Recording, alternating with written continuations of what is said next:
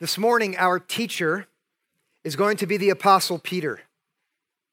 He was one of Jesus' disciples who had uh, very simply been saved by God's grace and then restored after a major fall by Jesus' forgiveness, and then sent off into the world with a very good mission. Those of you who know the story know that Jesus sent him out to love uh, the world uh, like a shepherd loves his sheep.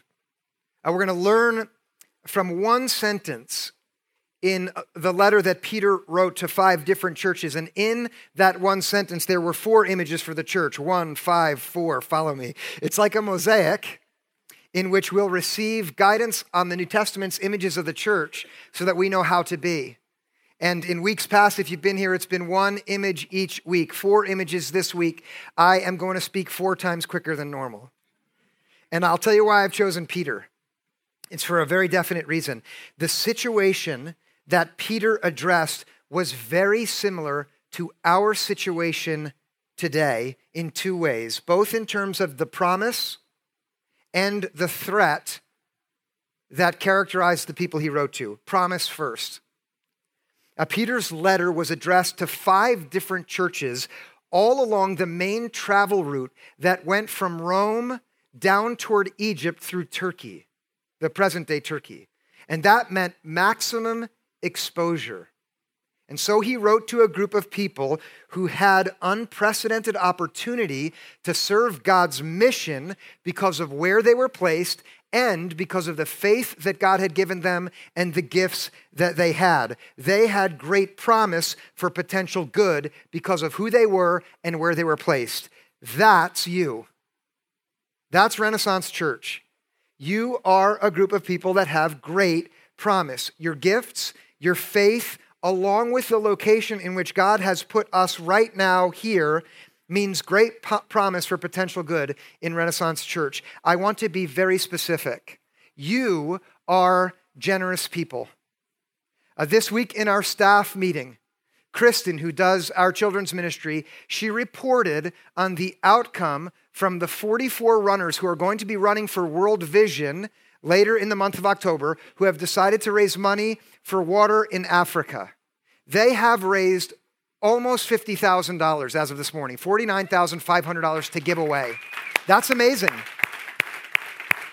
And that is representative of the general slant that I see in you. You are generous with your time, with your gifts and your talents, and with your resources to give out in the world. And what that means is great potential for God's mission. That's one. Here's a second thing that I see in you you are an intelligent church. Uh, the time that we find ourselves in is a time where there's diversity and there's skepticism, rightly so, and a good deal of intelligence mixed in. And that requires a kind of faith that is intelligent so it can be articulated intelligibly. And that's where God has placed us. And I see an enormous amount of intelligence, intelligence in this church. On Thursday this week, I met with a student from Summit High School who comes to this church. He's a junior. He told me that because his brother is an atheist, he's found himself drawn over and over again to studying apologetics. He's been praying that God would give him more and more opportunities to speak about his faith in his school.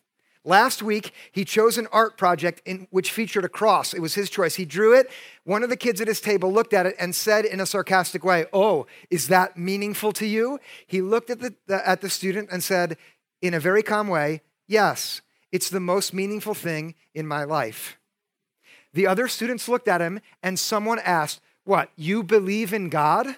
And then, this is what the student told me as we were driving in my truck on Thursday. He said, Christian, I unfolded for him the teleological, the ontological, the cosmological, and the moral arguments for the existence of God. Some of the questions that were asked of him were derisive and mocking, others were deeply sincere and in earnest. And he told me that at the end of the class, the bell rang and almost all of the students stayed behind, plus the teacher, to listen to him talk. We're an intelligent community. And that means potential for good mission. Let me say this as well. Okay, in addition to being generous and intelligent, there's also a big heartedness that I see in this community. And what I mean by that is when people's troubles emerge, instead of running away from those problems in others, I see in this church a strong impulse to move toward those struggles and needs in order to help, like your hearts are big. I was at uh, on Saturday, I was at the home of one person who loves this church and is not here because his ankle has been broken and he's not able to make it up the stairs. And when I came downstairs, there was someone else from the men's group sitting with him. And I learned that there's a rotation right now of people going to him since he can't come here. And that's just one of uh, a dozen examples that I could enumerate for you to show you how big your hearts are. Uh, here's one more. Uh, there are a lot of you.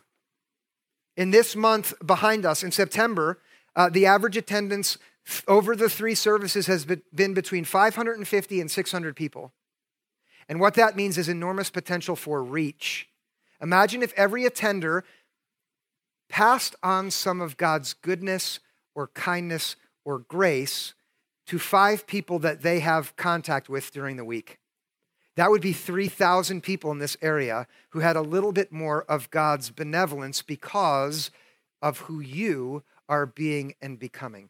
Can you see the immense potential and already actualized goodness that I see? Can you see it? And so, in that way, we're a lot like the communities that Peter addressed. Now, the reason Peter addressed them was to encourage them and build them up and help them understand themselves better precisely because of the threat that they faced. And this is also like us. Listen, Peter wrote his letter during a time of intense cultural upheaval and social strain. Does that sound familiar? The church's potential was massively hindered and hampered by social currents that were outside of their control it is the same for us. We are living in a period of intense cultural upheaval and strain. The currents of change, which all of us are navigating every day, have the potential to sweep us away and undermine our effectiveness and mission as a church, listen, in such a way that we won't even know that it's happening. Do you see that? I'll be specific. We live in a time of unprecedented division right? It is us against them like never before. And I don't mean the church against others. I mean political and ideological divides, which are deepening so that people in the same churches and families are increasingly divided. Some of you cannot talk to your parents about any public any uh, current issues and some of you can't talk to your children about any current issues because they watch that news network do you know what I'm saying? Yeah? Yes or no? They think the same thing about you.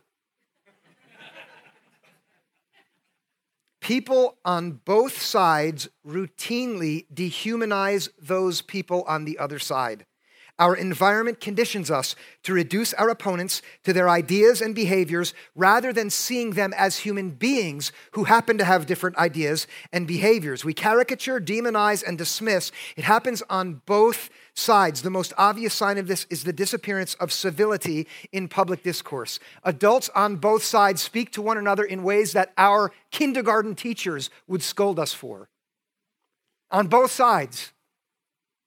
And we are afraid as a result of being judged and labeled. So, what we do is we retreat into the mindless games on our cell phones or endless hours on the shows we binge watch, and we stay alone, isolated apart, locked in the echo chambers where our views are only reinforced. And the currents, it's like a river drawing us into, please listen now, and forget which side I'm on or you're on or anyone else is on. What happens is this carries us along into a way of being in this world which is contrary to the way that God wants us to be, so that we won't see all of the potential in our gifts realized in the actual ways that God wants us to bless the world. It's pretty heavy, isn't it? But it's so good. I'll tell you why. Because what Peter did is he didn't just throw his hands up and say, well, it's just too much. Instead, he set before anyone who would listen very vivid images of who God saw them to be so that they would wake up. And that's what I want this morning. I want us to wake up to our true identity. so we don't go on buying all of the ways our current time tells us to identify ourselves, which is with are we red or are we blue? Are we on this side or on that side? Are we a yes or no vote? Who are we? That's not that stuff's important. None of it is who we deeply really are. And so, what Peter did then is what I hope God will do through me and these words now, which is to wake us up to who we are by letting the images that he drew upon to teach those people teach us who God has made us to be now in 2018, right here, with all the potential that we've got. Shall we jump into it?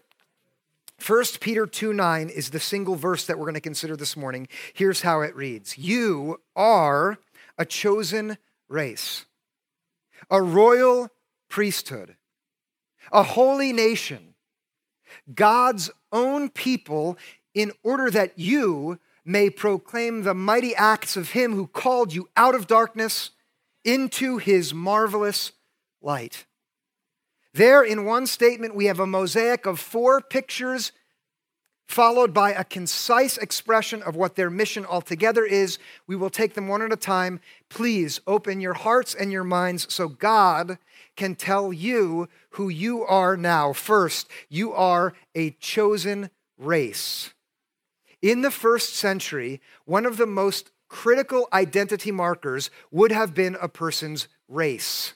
You were either a Jew, a Gentile, or a barbarian. That's first and primary in who you are. Peter attaches to that primary marker an adjective chosen in order to tell everyone that race is now relativized by something about you that is much more important than your race. And we need to hear that as well. We may think our race, our background is important. There's something that is much more important than that, and it is the fact that we are chosen. Now let's dwell here for a minute. In Greek, the word chosen is eklekton.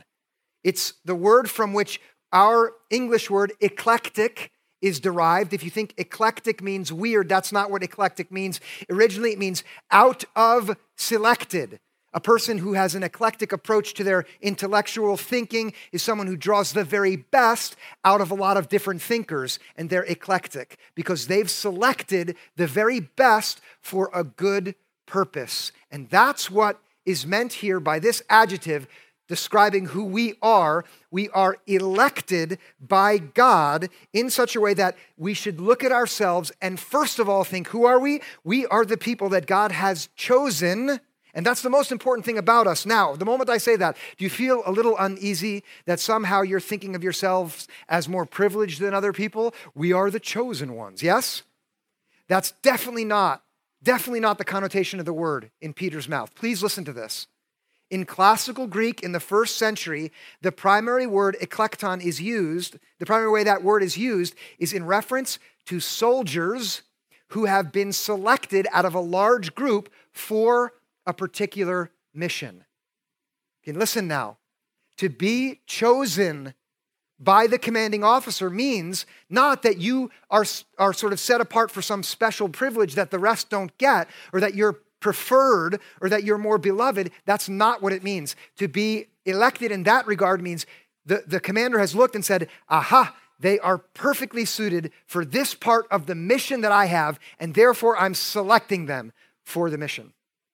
And so when Peter tells these folks and us too, that the first thing about us is that we are chosen by God, that should make us all think God has a mission in mind for us, and He singled us out for that mission. Whenever the Old Testament uses this word eklekton uh, in the Septuagint to refer to a person, always it's a person who's chosen for a mission. Okay, put on your thinking caps. Abraham was chosen by God.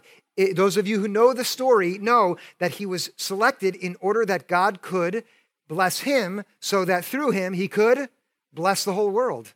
And that's why he was chosen. Uh, go forward from there. Jacob was selected, chosen by God, in order to bring justice and a light to the nations. He wasn't chosen for his sake, but for the sake of others. Moses is selected by God not so that he is better than other people, but so that he can free God's people from oppression. Joshua is called chosen so that he can lead the people to the land where they can grow. Elijah is, I could keep going. I'm going to stop here, but what I want you now to do is think of yourself. In each and every instance, this word chosen is used scripturally, it is to signify a people group, an individual that God has decided will be useful to him for a particular mission. Who are we? We are in this world which is pressuring us to define ourselves by which side of the line we're on, or what we think, or what we believe, or how we vote, or who we de- what we decide to do. Here is a picture which challenges all of those ways and invites us uh, to, to replace them with a deeper understanding. That first of all, we are a gathering that has been singled out by God, elected by Him, chosen for His special purposes in the world. We are the people who He's chosen for a part in His mission. That's number one. Now, if we'll accept that, rationally, we should say, okay, well, what part are we meant to play in his mission?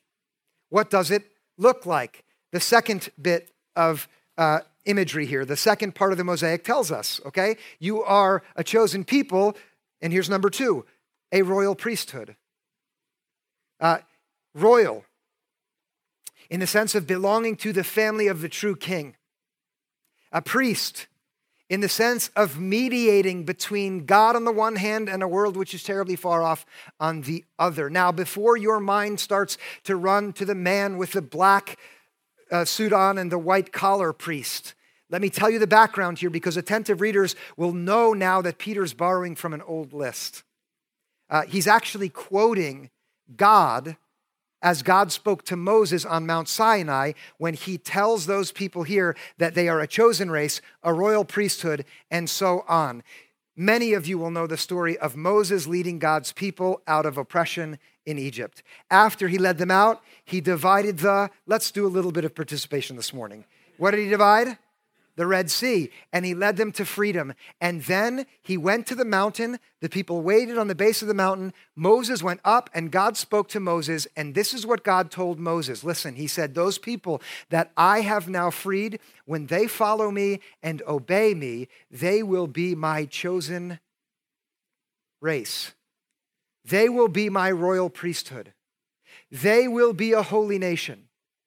They will be my own possession. The same, Peter is plagiarizing here, okay? And he's doing that because he expects in the minds of the first century readers to be the imagery that maybe our minds don't have yet. But here, what God was telling him is, I've freed them for a mission chosen. And the mission, first of all, involves their being my royal priesthood. Royal because they belong to the true God who is the true king, and therefore they're in his family. And thus, royal as he is royal, and priesthood, not in the sense of the man who works at the church down the road that's made of stone, but in the sense of what a priest would do and be before there were any churches for there to be priests in.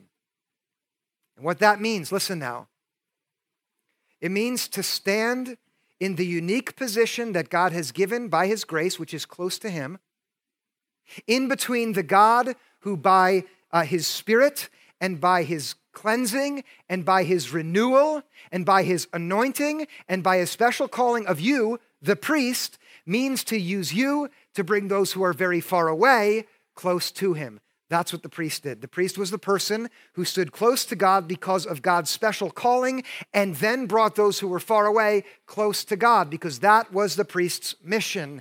And here Peter has it in mind that every man and every woman who comes to the place where they say, I believe, I trust Jesus, I accept the gift he's given to me, every one of you is cleansed and made new and endowed with every bit of God's Spirit that you possibly could require and are drawn close to God by the grace of God who loves you more than you could imagine. And He embraces and holds you near as a brand new person so He can use you who are close to Him to bring those who are very far away from Him near, just like the priest was meant to. And this is the second bit about who we are. We are meant to be. Don't think uh, uh, of the professional clergy, but think of the person who God's Spirit has been poured out on so he can use that person to bring others near. We are meant to be priests in that sense. And let me be very specific. You are meant to, to uh, undertake that priestly function with each other. And that means when someone is afraid and alone and feeling terribly separated from God, you go to them and you listen. You tell them, Let me know how you feel And when they're done, you put your hand on their shoulder, and you don't have to be sophisticated or fancy to do this. You say, May I pray for you? And then you say, God, would you please make your presence known to this person? That's what the priest is meant to do.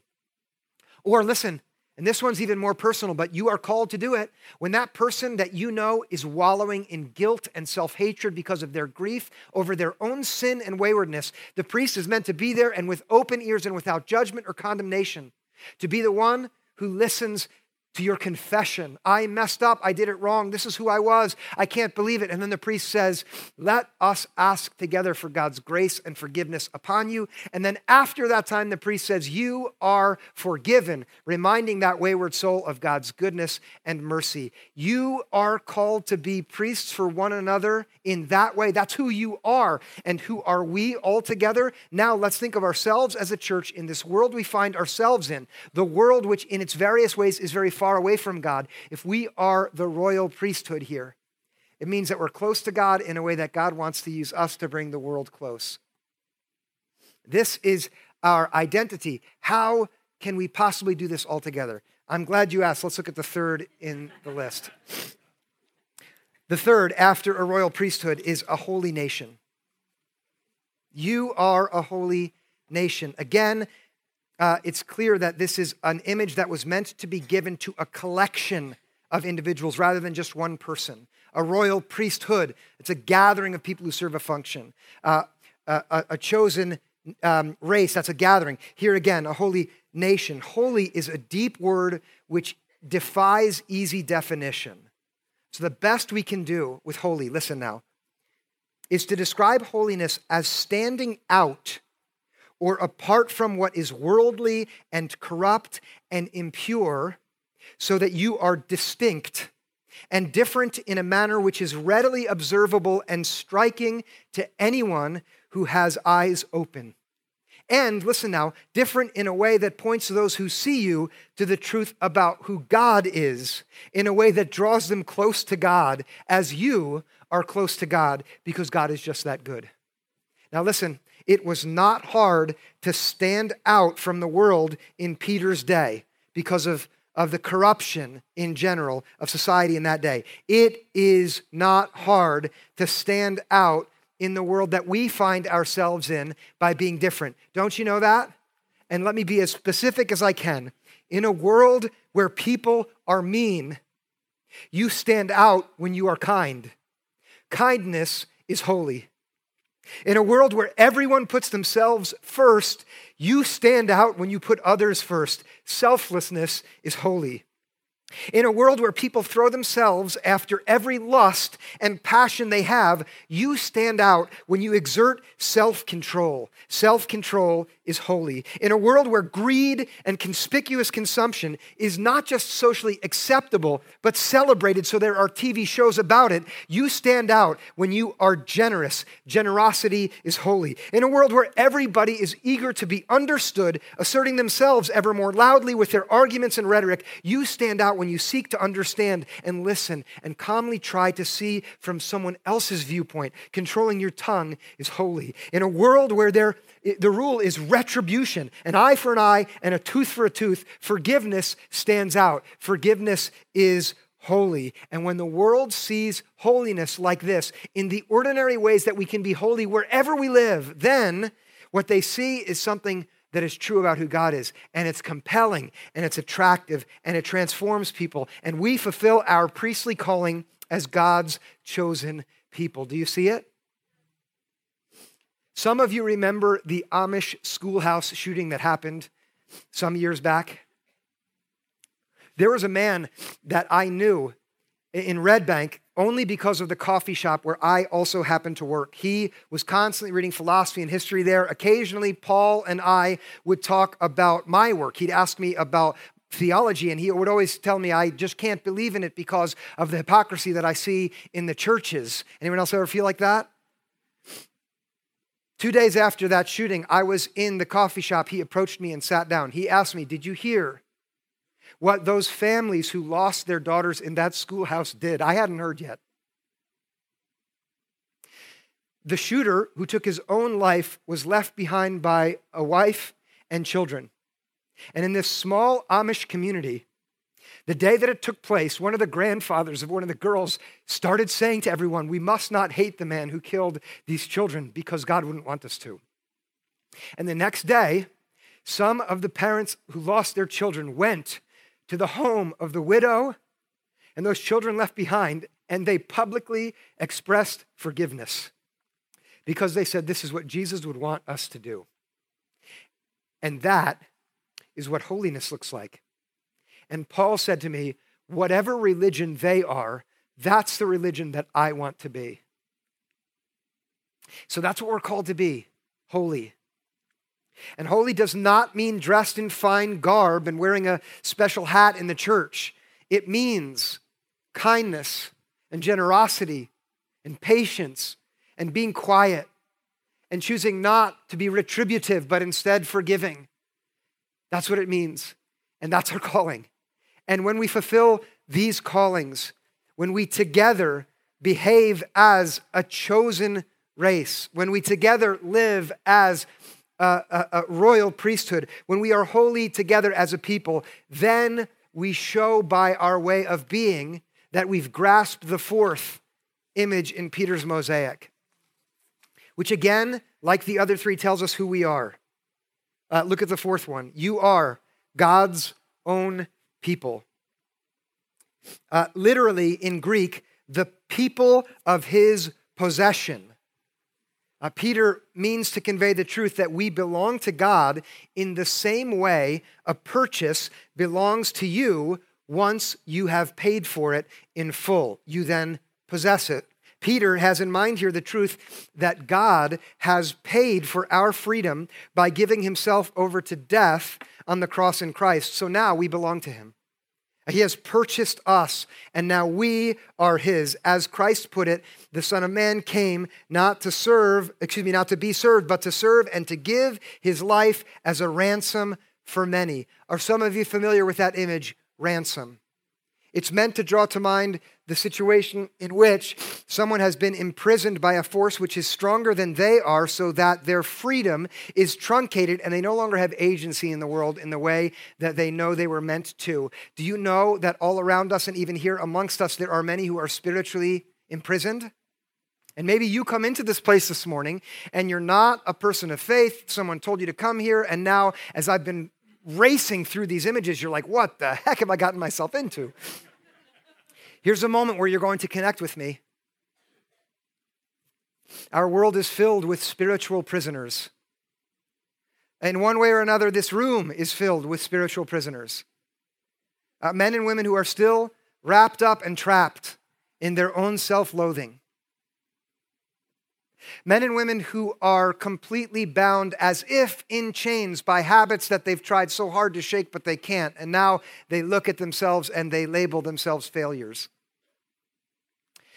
Family members who have lost beloved sons, daughters, spouses, who feel now that life has no more purpose, it's empty, there's no reason to move forward anymore, and it's like everything has stalled out. Or, and this is maybe the worst, or, or, or folks who don't even know what to put their fingers on to describe the sinking feeling like they're a boat adrift on a sea with no sails and no anchor, just being pushed this way, and that the world is filled with people like that. What Peter knew in his own mind because of his own experience is that the story of the gospel says that to prisoners like this, God has condescended in Christ emptying self, himself of his majesty and being found in human likeness, born to be one of us, so that he could walk the lonely roads that we ourselves are plagued by, so that he could walk it all the way to the end, and giving his life on the cross for every desperate loner. He could do what was required to free every prisoner, and that was to give his life as a ransom to pay the price required to secure freedom. And I want you to understand, he has done this. And there's no undoing it. And the only difference between any one of us who embraces and lives accordingly and anyone who doesn't believe it is that we are people who, by God's grace, have come out of the prison whose doors have already been shattered because they've been shattered for everyone. But when the Spirit comes to awaken us to who we are, so we look at ourselves and say, I am a chosen part of this community and I'm meant to live as a priest in this world in the way that a priest mediates so that my holiness draws others to God, then you can say, and definitively, I belong to God because, and these are Peter's words, I was not ransomed from the futile ways of my ancestors by perishable things like silver or gold, but by the blood of the Lamb who was destined to spill his blood for me. And therefore, I am totally free and I am his. I belong to him, and he does not, he is not my possession, but I am his. And that's what we're given to see here, too. Woohoo!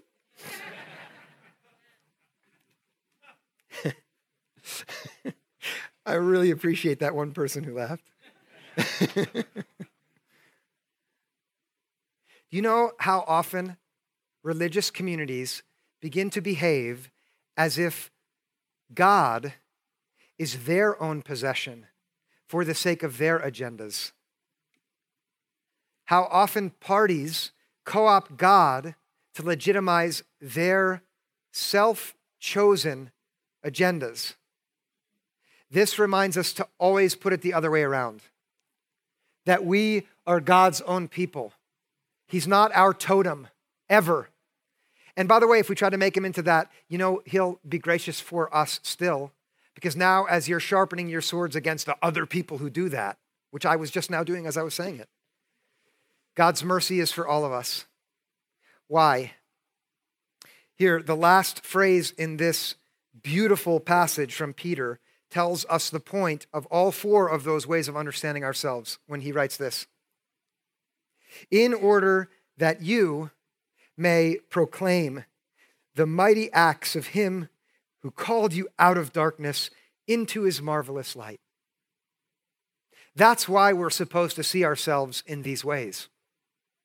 So that we ourselves, who have been called out of darkness into light, and that's just one of the many metaphors that the scriptures use so that we ourselves who've been redeemed from the prison into freedom, so that we ourselves who were once dead but now have been made alive, so that we ourselves who were once lost but have now been found, so that we ourselves who were once old and everything was a mess and now have been made new. So that life is ordered, so that we who used to have no purpose whatsoever but now have a good calling before us, so that we might proclaim the mighty acts of the one who's done that for us and for the whole world too. And that is one more concise and brilliant and beautiful depiction of what our mission is. It is to be proclaimers, not arguers, not lawyers or attorneys, no disrespect.